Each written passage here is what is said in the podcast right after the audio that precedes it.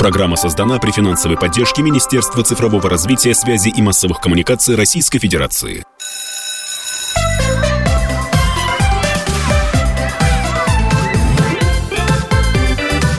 Родительский вопрос. Здравствуйте, друзья. Это «Родительский вопрос». У микрофона Мария Баченина и Александр Милкус. Саша, приветствую вас. Да, добрый день, доброе утро. Да, а в гостях у нас сегодня, ну, я бы сказала, друг нашей радиостанции, директор Института изучения детства, семьи и воспитания Министерства просвещения Российской Федерации Наталья Агре. Наталья Валентиновна, здравствуйте, добро пожаловать. Да, добрый день. Наталья Валентиновна, позвали вас поговорить, как вы думаете, о чем? Не поверите. О воспитании. Представляете? Да. Причем Очень воспитание учителей тоже, тоже, и учителей, и, и их подопечных. Я думаю, без учителей никуда не денешься. Вот у Александра есть история. Да, я хотел бы, знаете, вот вторую неделю не отпускает меня эта история, и она такая многоплановая, что как раз хорошо бы ее обсудить. Я прям зачитаю, так как эта новость появилась на сайте РИА Новостей. Преподаватель школы в Екатеринбурге отсудил у родителей семиклассника моральную компенсацию 3000 рублей из-за своей фотографии в классном чате в WhatsApp. Оказывается, в октябре прошлого года на уроке биологии ученик седьмого класса сделал снимок, записанного на доске домашнего задания. Ничего криминального. Но в кадр попала учитель. Фото было выложено в чат класса в мессенджере WhatsApp, хотя педагог сказала, что она против того, чтобы опубликовали ее изображение. На школьной комиссии по регулированию споров мать подростков заявила, что сын является старостой класса и фотографировал доску с разрешения учителя. Педагог случайно попала в кадр. Снимок был из чата удален. Тем не менее, учитель обратилась в суд с требованием удалить фото и из телефона матери и ребенка и взыскать в свою пользу компенсацию морального вреда морального вреда в размере 50 тысяч рублей. Суд частично удовлетворил иск, обязал удалить фото и выплатить педагогу компенсацию в 3 тысячи рублей. Мать обжаловала решение, апелляционная э, инстанция оставила его без изменения. Вот э, смотрите, с одной стороны, да, по закону. Это закон, нарушение закона о персональных данных. То есть то, что э, сделал семиклассник. Он выложил фотографию без разрешения учителя, пусть это не публичное место, пусть чат, но это чат, чат класса.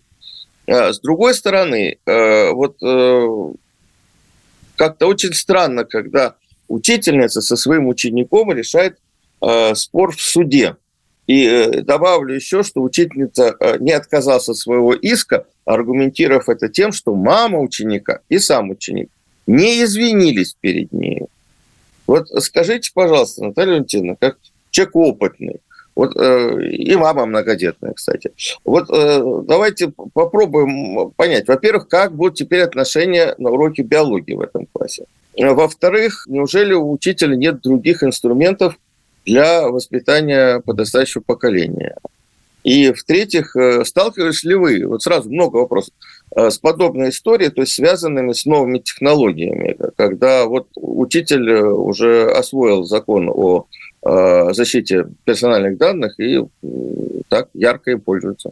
Ну, я бы здесь, наверное, начала с того, что э, так как у нас уже три года произошли изменения в законе об образовании, и там появилась тема воспитания, в результате чего была разработана программа воспитания, то в ней как раз есть такой раздел, который называется «Уклад».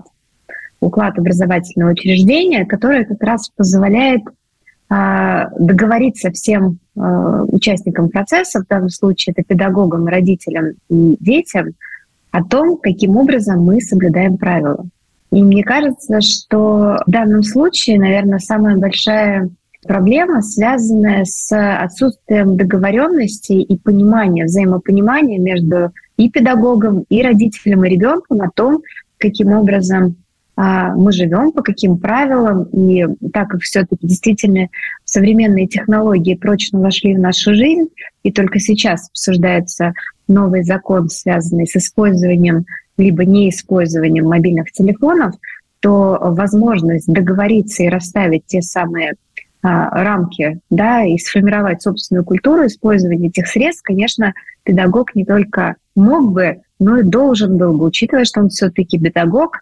И опять же, если мы вспомним закон о образовании, то, по сути, конечно, образовательный процесс сейчас дополнен воспитанием, а в данном случае как раз договариваться о правилах и, скажем так, определенных наказаниях за их неисполнение, это ну, абсолютно прерогатива педагога, потому что он здесь значимый взрослый, который эти порядки устанавливает. Поэтому, конечно, здесь можно говорить о том, что если в любом случае мы с вами не знаем всех тех деталей, да, нюансов взаимоотношений между а, этими двумя субъектами воспитания, но так или иначе, а, конечно, очень бы хотелось, чтобы педагоги либо договаривались, либо все-таки давали какой-то второй шанс, потому что если мы будем переходить только вот к формату разборок в, юридической почве, но я боюсь, что ту систему, которую мы на сегодняшний день пытаемся построить, связанную как раз с взаимопониманием, взаимоуважением, к тому, чтобы друг друга слышать, у нас просто не получится построить, потому что мы все время будем искать суд в какой-то третьей инстанции, причем неважно, будет то это суд, будет это зам по воспитанию, либо директор школы. Вот все-таки мы сейчас стремимся к тому, чтобы было взаимопонимание между учеником и педагогом. Поэтому вот Наталья, здесь, мне кажется, это первостепенно. Что вот, э, вот у меня тоже такое, знаете, двойственное э, впечатление. С одной стороны, Учитель э, пользуется законами, это его право, и защита его э, личной жизни или там изображения – это святое, как, ну, как и любого человека из нас. С другой стороны, все-таки учитель, ну, не, нельзя сказать, что виноват, но, в общем-то, острый конфликт, он, в общем-то, по вине учителя получается. Ну, я бы так не сказала, потому что если, а, опять же, педагог э, сформулировал свои ожидания да, от э, ученика, даже в той ситуации, когда уже его фотографию выложили, и попросил ее убрать, если ученик отказался это делать, совершенно тоже я не могу найти причину, да, почему маленький человек, э, каким бы большим, значимым он не был, тем более со старшина класса, мог бы отказать педагога в его просьбе убрать свою класса. фотографию. Старшина Стар, это у нас да. да, да, да. А помимо этого есть еще и родитель, который вместо того, чтобы сказать, а, прояви уважение к педагогу, потому что педагог, он в любом случае как бы главный, да, то э, тоже не, скажем так, педагог от родителя не получил никакой поддержки. И вот здесь, мне кажется, тоже кроется очень э, большая проблема, потому что а, если в такой важной для педагога, мы здесь говорим все-таки про уважение друг к другу, да, просьбе об удалении его фотографии, а, и ученик отрицательно относится, это говорит о том, что слово педагога для него ничего не значит, и родительское в данном случае ну, как бы общественность в виде родителя, но в моем плане, вот, понимании тоже ведет себя абсолютно некорректно ну, до чего нужно дойти? Вот я опять же, как бы мы с этого начинали, да, я тоже являюсь и родителем, мне сложно представить, чтобы меня э, педагог моих детей что-то попросил сделать, и ребенок бы отказался, еще бы пришел ко мне, и вместо того, чтобы мне поддержать педагога,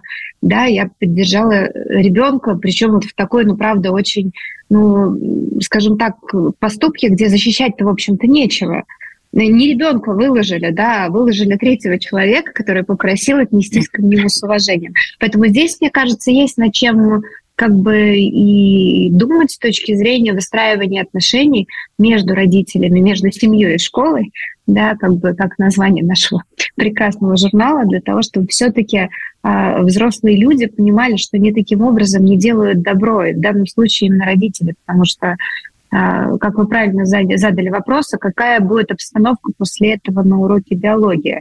А какая вообще будет обстановка в этой школе, если, по сути, ребенка, ребенку дали возможность а, проигнорировать просьбу педагога? Это значит, что после этого у нас... Э, то есть мы даем право, получается, э, детям на полное ну, как бы высказ... не то, что даже высказывание мнения, высказывать-то мы можем, да, но получается, что слово ребенка над словом педагога, и тогда мы здесь опять возвращаемся, а кто тогда педагог в нашей стране? Это значимый взрослый, который воспитывает, который передает знания, который своим примером э, поведения тоже задает определенные модели поведения. Либо мы возвращаемся обратно, он пришел, э, передал какие-то знания, его слово ничего не значит. Мы же от этого уходим, наоборот. И нам это важно. Другой момент, что нам очень важно, чтобы родители это понимали, потому что без помощи педагогов родителям будет очень сложно воспитывать детей, а нам, дети, нам, родителям, будет очень сложно воспитывать детей без поддержки педагогов. Друзья мои, прервемся буквально на несколько мгновений и вернемся в эфир. Сегодня в гостях в родительском вопросе директор Института изучения детства, семьи и воспитания Министерства просвещения России Наталья Валентиновна Агре.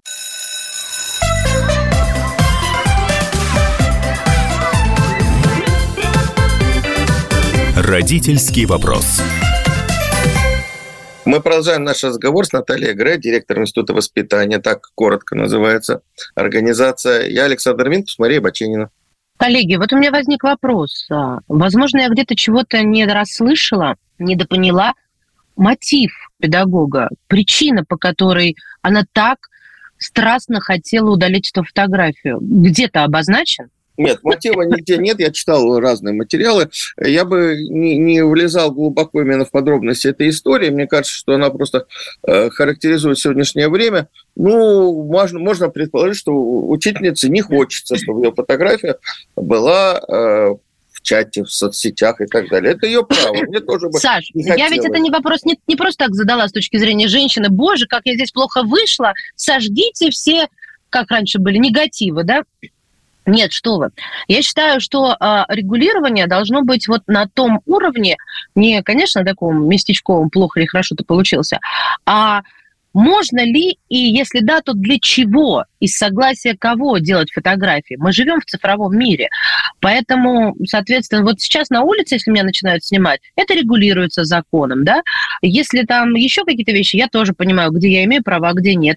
Про детей тоже все понятно, когда ну, блюрят... Детей, если кстати, не-не-не, не, нет, вот смотри, вот я, я, я сейчас подключу Наталью Валентину, но пока я, я консультировался с юристами известными, которые занимаются именно школьными проблемами, как раз по этой истории. А если мы берем детей, то, скажем, детей фотографии мы выкладывать не имеем права нигде, ни на сайте, даже личные данные. Сейчас рекомендуется э, школьным, которые обязаны все вести сайты, новости, социальные сети, а, публиковать, э, допустим, поздравления детей с победой в Олимпиаде примерно так. Маша К. из четвертого класса без фотографии или со спины. Вот она, значит, э, мы ее все радостно поздравляем. Это по закону. Значит, даже если э, школа взяла у родителей разрешение на использование персональных данных, это тоже не является основанием должна быть подписана отдельная, отдельная бумага родителями или законными представителями, другая специальная форма есть, которая разрешает публиковать персональные данные, то есть имя, фамилию ребенка, его фотографии на определенных ресурсах. В принципе, э, то же самое можно говорить и про учителя. То есть, в принципе, закон нас э, защищает от э, того, чтобы нас из нашего э, спросу куда-нибудь, извините, повесили или разместили. Так что здесь, здесь в общем-то, понятно. И я думаю, что вот учитель, ну, я веду урок, ребенок достает фотоаппарат или там смартфон, фотографирует. Ну, вот мое право мое право. Но просто я бы не доводил до суда, я бы, конечно, как-то... Существует форма и содержание. По содержанию абсолютно верно вы говорите, учитель прав. А по форме можно было иначе. Можно объяснить. Ну, это человек, твой ученик, ты его знаешь давным-давно, и он тебя знает. Это уже другой ну, вот, уровень вот, отношений. Я бы хотел просто продолжить разговор наш с Натальей Валентиной э, вот в этой, в этой плоскости как раз. Вот сейчас мы опять э, читаем новости из Госдумы, очередной закон о защите прав учителя. Я вот сегодня начитался, когда готовился к этой передаче, что у нас там значит, против буллинга учителей, против травли учителей этот закон и тому подобное, и тому подобное. Но я вот не знаю, нужно ли какими-то законами э, воспитать уважение к учителю, воспитать ну, педагогу, да, воспитать какое-то э, трогательное отношение, понимание, что это человек, который несет знаний и тому подобное. Мне кажется, что вот эти все законы, они такие мертворожденные, потому что, э, ну, только, я думаю, небольшая часть учителей э, с не очень большим педагогическим опытом э, будет использовать эти законы для того, чтобы каких-то там детей наказать. Все-таки э, учитель – это то, что в общем, не поддается, наверное, законам, а поддается каким-то вот человеческим отношениям. Ну вот не знаю, да, мы все время апеллируем к советскому опыту, ну, э, я не очень себе представляю, как там моя директор, которую я просто дико уважал, вот такая маленькая женщина, э, ниже меня ростом, значит, на голову была, а, вот, ну, просто никому в голову не приходило, что там за ее спиной сказать. Просто она была настолько авторитетна, настолько уважаемая и в школе, и в городе, и, или кого-то из других моих учителей – вообще не представляю. И что потом э, какой-нибудь класс накинулся, а учительница пришла и сказала, вот по закону вы не имеете права меня там, травить, булить и тому подобное, а я сейчас вас накажу. По-моему, не совсем из той плоскости. Наталья Валентиновна. Ну, вы знаете, я бы э, здесь э, отметила, наверное, несколько аспектов. Я, как человек, который имел отношение к разработке очень многих законопроектов э, в области немного другое, но с другой стороны очень близко и безопасности дорожного движения. Там а, были как раз а, законы, которые а, тоже задавали правила, ну, то есть, которые было очень сложно в результате а, реализовывать, например, там те же самые штрафы для пешеходов. Ну, понятно, что нет такого количества сотрудников госавтоинспекции, которые будут э, вылавливать э, людей, которые в неположенном месте переходят дорогу но при этом а, такого рода законопроекты, они фиксируют правила. И да, сами по себе законы не работают, но они являются одним из инструментов формирования как раз вот некого культура, культурного кода и правил общества, которое общество через какое-то время начинает и проектировать на себя, через какое-то время привыкать и жить по этим правилам. А, все-таки не нужно забывать, что мы с вами пережили время 90-х, а я очень хорошо помню а, как раз вот свои старшие классы, когда а, кто был никем, вдруг тоже стал всем, да, и когда у этих людей появились э, безумные материальные возможности, когда они приезжали в школу и начинали диктовать, как учить их детей, кому какие оценки ставить, и с угрозами и так далее. Мы действительно в этом жили, мы жили в этом долго. И, э, к сожалению, вот, наверное, ситуация с этой родительницей или родителем а, это тоже показатель того, что взрослый человек решил пойти на поводу у ребенка, а, совершенно не задавшись правил, ну, как какими-то общепринятыми правилами в отношении того, что а, педагог право имеет сделать замечание, и ребенок должен его выполнить. Вот э, ты же очень правильно сейчас рассказывал, да, про то, что не было такой мысли а, что-то сказать, да, или вообще открыть рот при директоре. Нас так воспитывали, мы, мы жили по таким правилам. Если а, иногда педагог себя тоже не очень корректно вел, ну что ж, тут вообще нужно было признаться, что мы все равно продолжали делать и жить э, в тех правилах, которые он задает, потому что общее скажем так, э, общероссийские правила были то, что мы уважаем старших, то, что старший — это тот человек, который всегда прав, и мы по этим правилам жили. Поэтому здесь, наверное, все-таки закон отдельно от нас, он работать действительно не может. Но а, то, что он задаст некий тон того, что все-таки педагог — это значимый человек, который принимает решения в отношении ребенку, он диктует правила поведения, он диктует правила получения знаний, оценки этих знаний. Ну, это наша новая парадигма, и я нужно отдать должное ее всячески очень поддерживаю, потому что когда ты попадаешь с детьми в образовательные учреждения, и ребенок что хочет, то и делает, и ведет себя на уроках, а, и остается абсолютно безнаказанным, вот мне как родителю это не нужно потому что я задаю определенные правила дома, и мне важно, чтобы педагог эти правила точно так же поддерживал. В противном случае я для ребенка перестаю быть авторитетом, ну и педагог, в принципе, не авторитетен, потому что ему, в принципе, все равно, как ведет ребенок и насколько как бы хорошо он делает все то, что его просят учить, как бы делать в рамках образовательной программы и с точки зрения своего поведения. Поэтому, наверное, здесь нужно э, думать о том, куда мы движемся как общество, да, хотим ли мы, а мы, в общем-то, хотим, учитывая, что у нас э, принят и э, указ президента о духовно-нравственных ценностях, и мы прописали направление воспитания и ценностные ориентиры в программах воспитания, и там все-таки, ну, скажем так, все очень э, традиционно с уважением, но так или иначе, все-таки э, педагог это уважаемая профессия, и я думаю, что мы должны к этому двигаться, потому что, еще раз говорю, мы без этого детей не воспитаем. Нет, ну хорошо. Вот смотрите, я сейчас, Маша, я вижу, я вижу вашу поднятую руку. Друзья мои, сейчас уйдем на новости и снова вернемся к этому актуальному и очень важному разговору. С нами на связи директор Института изучения детства, семьи и воспитания Министерства просвещения России Наталья Агре.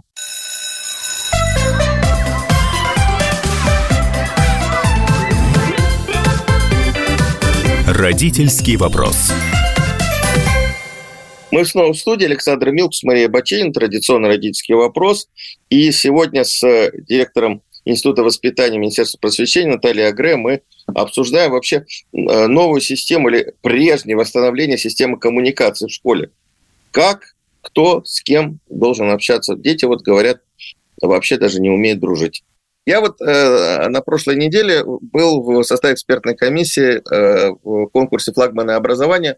Э, там были управленцы, были будущие управленцы э, системы образования из разных регионов. Э, и учительница, директор школы, извините, директор школы Калужской области э, рассказывала такую историю, и она мне тоже запала в душу. Э, проблема, как удержать молодых учителей, молодых специалистов в школе. Они приходят, посмотрят год, полтора, два, три и уходят. И делать даже не только в материальных э, стимулах. Многие регионы сейчас поддерживают молодых учителей, помогают и там с жильем и так далее, и так далее. А вот тут директор этой школы, она говорит, что они не обучены в педагогических вузах Э, правильно выстраивать коммуникации, правильно э, общаться со школьниками. Тем более, когда они приходят после вуза, у них разница с там, 10-11 классниками не такая большая, не такая существенная. И вот эта директор сказала, что у них есть то, что она называет 12 А. То есть она молодых учителей собирает в класс дополнительно. И в течение года они проходят то, что должны были бы пройти в педагогическом вузе. То есть педагогическую практику о том, как Э, общаться с э, детьми, как выстраивать взаимоотношения, э, как разбирать конфликты, как решать эти конфликты. Вот это тоже же проблема. Как бы сделать действительно, не знаю, обучение учителей. Вот был одно время у нас такая конференция EdCrunch проходила в Москве, и я там запомнил один западный специалист, он рассказывал о том, как они обучают учителей вот э, конфликтологии такой. У них э, целая программа, VR-шлем. Э, учителя надевают вот этот шлем, и перед ними разыгрывается та или другая, ну, довольно стандартная ситуация. Ученик опоздал, ученик нахамил, ученик там ударил соседа по парте и так далее, и так далее. И на э, тренажере они отрабатывают правильное поведение учителя в данном конфликте. Вот, может быть, нам тоже через институт воспитания как-то вот э, такую историю продвинуть? Э, мы сейчас очень много э, делаем такого рода э, курсов, не только силами института, а также многочисленными нашими партнерами из дружественных э, подъездных учреждений и Министерства просвещения, и региональных представителей наших а, победителей конкурса «Воспитать человека» для того, чтобы как раз дать педагогам определенные навыки выхода из сложных ситуаций, как раз и как формировать детектив, и каким образом, а, скажем так, решать проблемы, связанные с а, так называемым буллингом. Да? Ну, то есть это мы даем. Мне кажется, здесь больше проблема в том, что это не профессиональные навыки.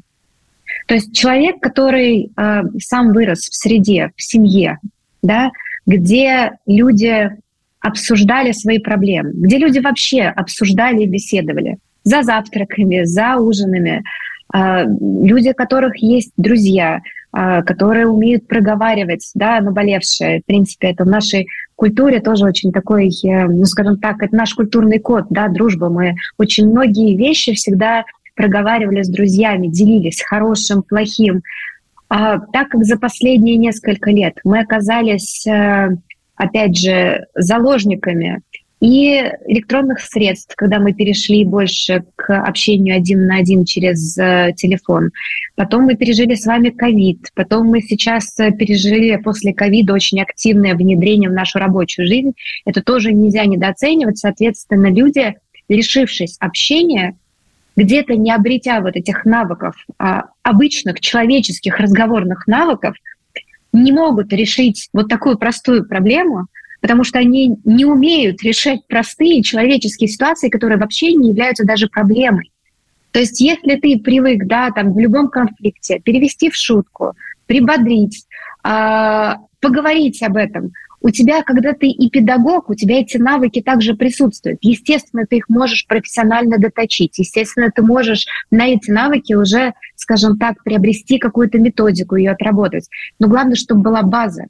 Сейчас же проблема, которую мы видим и у детей, и у родителей, и у педагогов, она в первую очередь связана с тем, что мы а, перестали говорить о наболевшем и вот о каких-то своих, не только о своих, а вообще на проблемах. Мы в прошлом году, когда проводили мониторинг ценностных ориентиров, мы там увидели как раз очень такой а, ярко выраженный а, тренд со стороны как детей, так родителей, так и педагогов, то что, с одной стороны, мы все готовы помогать друг другу, но при этом там порядка 15% всех аудиторий готовы говорить о том, что у них есть проблемы. То есть получается, сейчас люди все замкнуты друг в друге, да, сами в себе, и вот на это вот а, не могут попросить какой-то поддержки, ну и в результате это все выливается в совершенно элементарные ситуации, когда ты видишь свою фотографию где-то, и у тебя не хватает навыков поговорить с ребенком так, чтобы он эту фотографию убрал. И это действительно элементарное отсутствие, а, наверное, вот этой человеческой эмпатии и возможности выстраивать диалог, в котором каждый, скажем так, может быть услышан. Вот в чем а проблема. Хотела спросить. Да, в общем-то, ответ на мой вопрос и прозвучал сейчас а, вот э, в словах Натальи Валентиновны. Я просто пытаюсь разобраться по-человечески. Мне кажется, законами мы можем, как в той пословице, регулировать, регулировать, да не вы регулировать. Вот.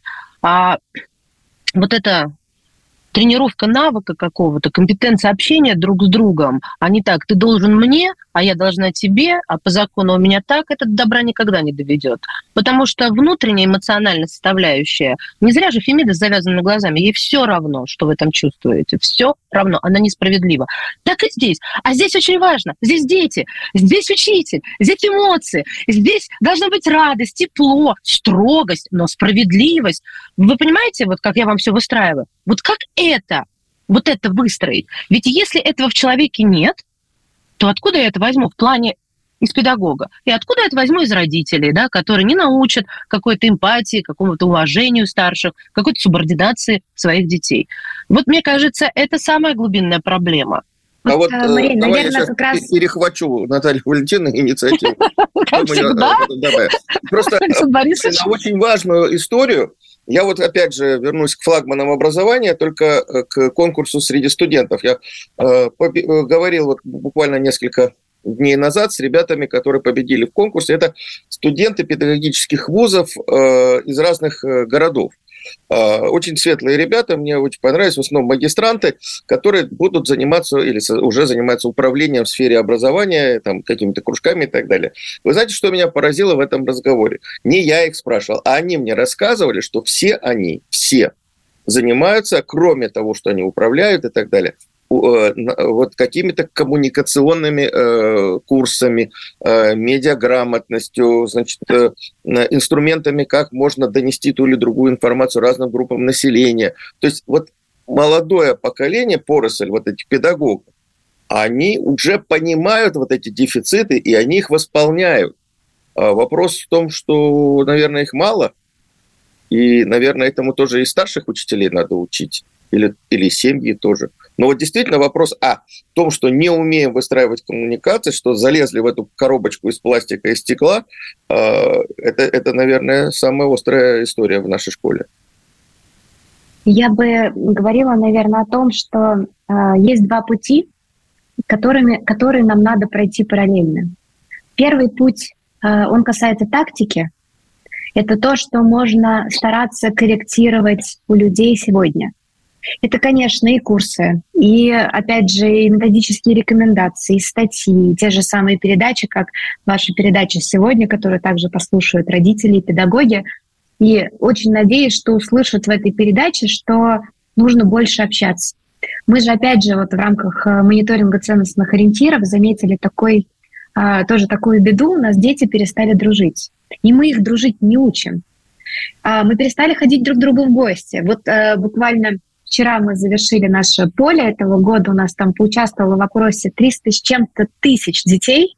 Буквально там в течение месяца мы начнем делиться результатами этого исследования.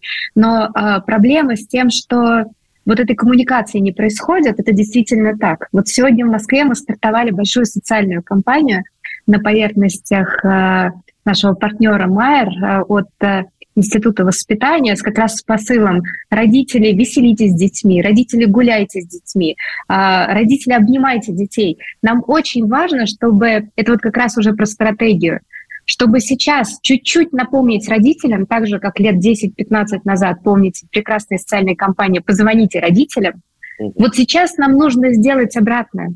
Нам очень важно, чтобы родители посмотрели на своего ребенка не только как на человечка, которого нужно дать, которого нужно накормить, которого нужно э, воспитать, образовать, чтобы он лучше всех учился. В первую очередь, чтобы это, что это ваш родной человечек, с которым должно быть радостно, с которым можно посмеяться, с которым можно побаловаться, с которым можно позаниматься какими-то вроде незначащими вещами. И пока вы будете этим заниматься, узнать об интересах, о боли, о переживании, о дружбе воспитании и ценностях, которые очень важны для нашего нынешнего и будущего общества. Говорим сегодня в родительском вопросе с директором Института изучения детства, семьи и воспитания Министерства просвещения России Натальей Агре.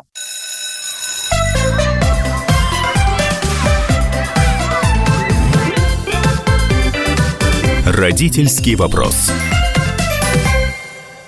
Мы продолжаем наш разговор. Александр Милкус, Мария Бачинина и Наталья Агрей, директор Института воспитания Министерства просвещения.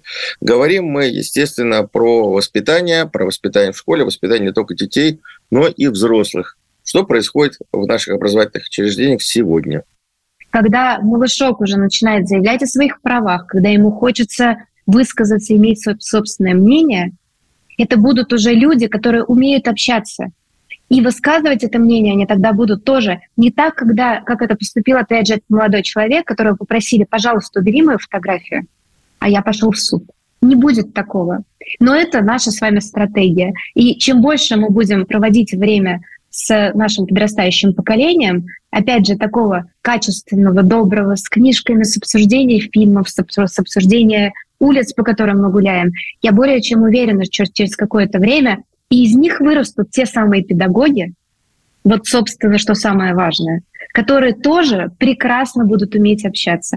Поэтому с теми, кто а, преподает сегодня, мы, скажем так, со стороны института стараемся поддержать очень многим. Буквально сегодня у нас стартовали курсы для педагогов по а, организации работы с родителями. Мы выпускаем а, наш журнал «Семья и школа». Мы на портале проводим огромное количество как раз семинаров – как, что, каким образом делать, а, методические рекомендации, пособия.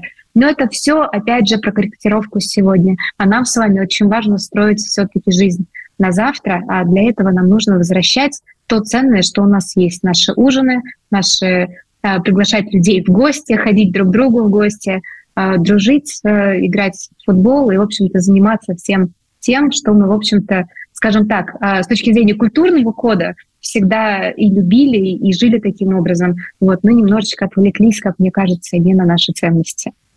Скажите мне, пожалуйста, сколько лет для этого нужно, на ваш взгляд? Какие-то вещи проходят и э, в плане воспитания общества быстро интегрируются, а какие-то раз, планируются на несколько поколений вперед.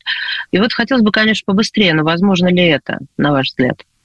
Ну, я думаю, что какие-то изменения мы э, будем видеть уже в ближайшие 2-3 года, потому что э, те э, моменты, которые мы запустили в образовании, все-таки еще раз, да, ведь это все не просто, опять же, вот мы сегодня говорили про закон, да, вот закон, меняет ли что-то закон он меняет, он, он, он перенаправляет людей, да, потому что, опять же, о воспитании говорят три года. Даже если забыть про программу воспитания, которые сейчас тоже стали неотъемлемой частью федеральной образовательной программы. Но мы а, работаем с авторами для того, чтобы новые детские писатели а, понимали, о чем писать и что воспитывать в детях. Мы начинаем работать с киноиндустрией, направляя режиссеров, потому что кино это точно такой же воспитатель. Мы, а, естественно, масштабно по всей стране в Министерстве просвещения запустили Институт советников по воспитанию, который тоже ретранслирует все те важные аспекты, которые происходят. Мы общаемся с родителями и, опять же, как бы и силами средств массовой информации. И я очень надеюсь, что и те разговоры о важном, которые все-таки уже второй год, каждый понедельник и это все-таки беседы, которых до этого не было. Поэтому мы делали замер позапрошлом году, мы делали замер в прошлом году, и вот сейчас, к декабрю, мы посмотрим, что поменялось в мировоззрениях, в каких темах и насколько относительно тех акцентов, которые мы расставляли, и, скажем так, что где-то начинает двигаться, а что еще нет. Но я уверена, что за э, ближайшие 2-3 года мы объективно начнем чувствовать изменения, а то, что за десятилетия мы скажем так, э, полностью а, видоизменим общество и настроим его все-таки на те самые ценности, связанные с приоритетом и семьи, а, опять же, уважение к старшим, и, что немаловажно, трудолюбие, которое совершенно ушло, к сожалению, за последние годы, потому что мы все инициируем лидерство и развитие так называемых, жутко не люблю это слово, мягких компетенций, вместо того, чтобы романтизировать труд а, каждого человека, его вклад, собственно, и в общее дело, и в производство, и то, что у нас летают и запускаются ракеты, спутники, строятся заводы, перезапускается машиностроение. Нам вот это вот сейчас очень нужно для того, чтобы и дети почувствовали, что они сейчас на своих маленьких еще ножках пройдут большую жизнь и могут сделать очень многое. Но не тем, что они где-то что-то выиграют, а то, что они обгрызутся в границ знаний, то, что они прочитают книги, то, что они будут воспитанными, то, что они создадут свою семью и будут воспитывать собственных детей. И когда они почувствуют, что именно это им нужно, это их сделает сильными, тогда и государство будет сильнее, потому что у нас будет население, которое будет твердо стоять на ногах и будет твердо разделять те ценности, которые очень важно, чтобы разделял каждый гражданин нашей страны. Да, но и я добавлю, знаете, может быть, я не объективен, я общаюсь в определенном кругу, но э, молодые учителя, с которыми я очень много сейчас э, разговариваю, не только в Москве, но и в регионах, и э, студенты педагогических вузов, это какие-то, ну, просто потрясающе светлые, интересные, э, очень эрудированные, организованные ребята, обладающие каким-то фантастическим набором современных навыков, да, хорошо, мы не будем говорить мягкие навыки, да, но, э, ну, по крайней мере, мне с ними очень интересно. Я не знаю, не могу оценить, э, я не социолог, какое количество мы вырастили таких ребят уже, но э, то, что вот такая закваска ребят есть, это и действительно советники по воспитанию, и новое вот такое поколение вожатых, таких просто горящих ребят. А, много очень интересных ребят, которые занимаются. Сейчас же у нас еще такое важное направление – это а, театры в школах.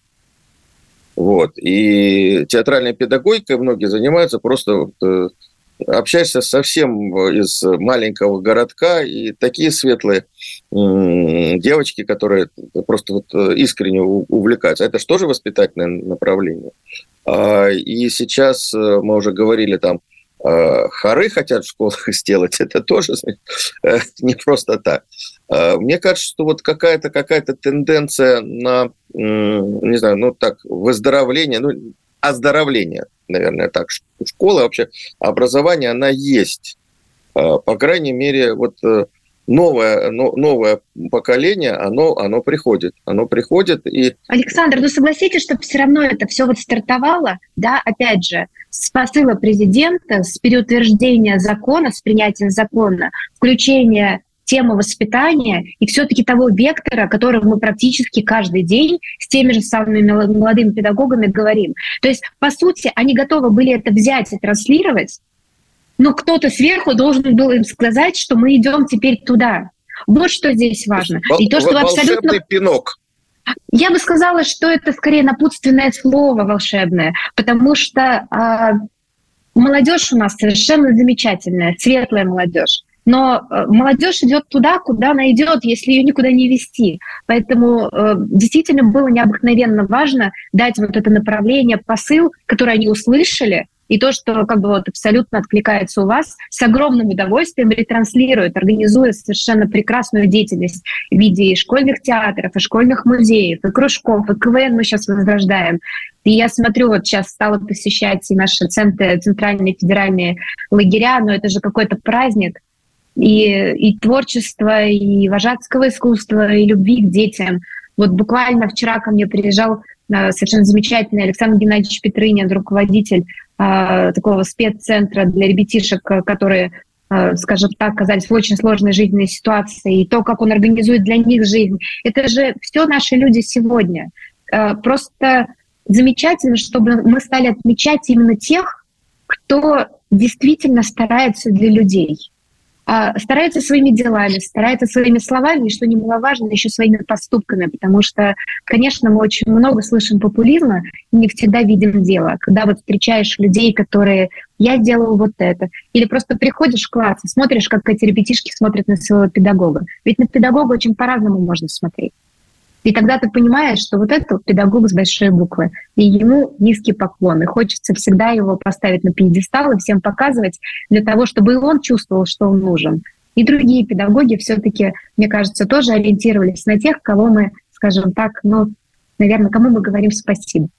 Ну, в общем, да, мы начали с такой э, не очень приятной истории, критической, да, а вышли на какой-то позитив. Я надеюсь, что он э, нам действительно светит и сейчас, и в ближайшее, в ближайшее время. Хотя, конечно, я думаю, что школы без конфликтов не бывает. И как раз а, конфликты воспитывают человека, как-то социализируют его. Вопрос в том, что не в том, чтобы не было конфликтов, а в том, чтобы правильно из них выходить.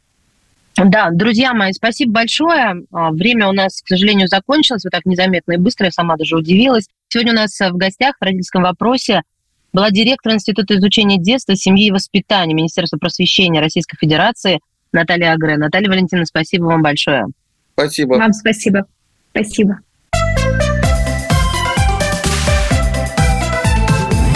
Родительский вопрос. Программа создана при финансовой поддержке Министерства цифрового развития, связи и массовых коммуникаций Российской Федерации.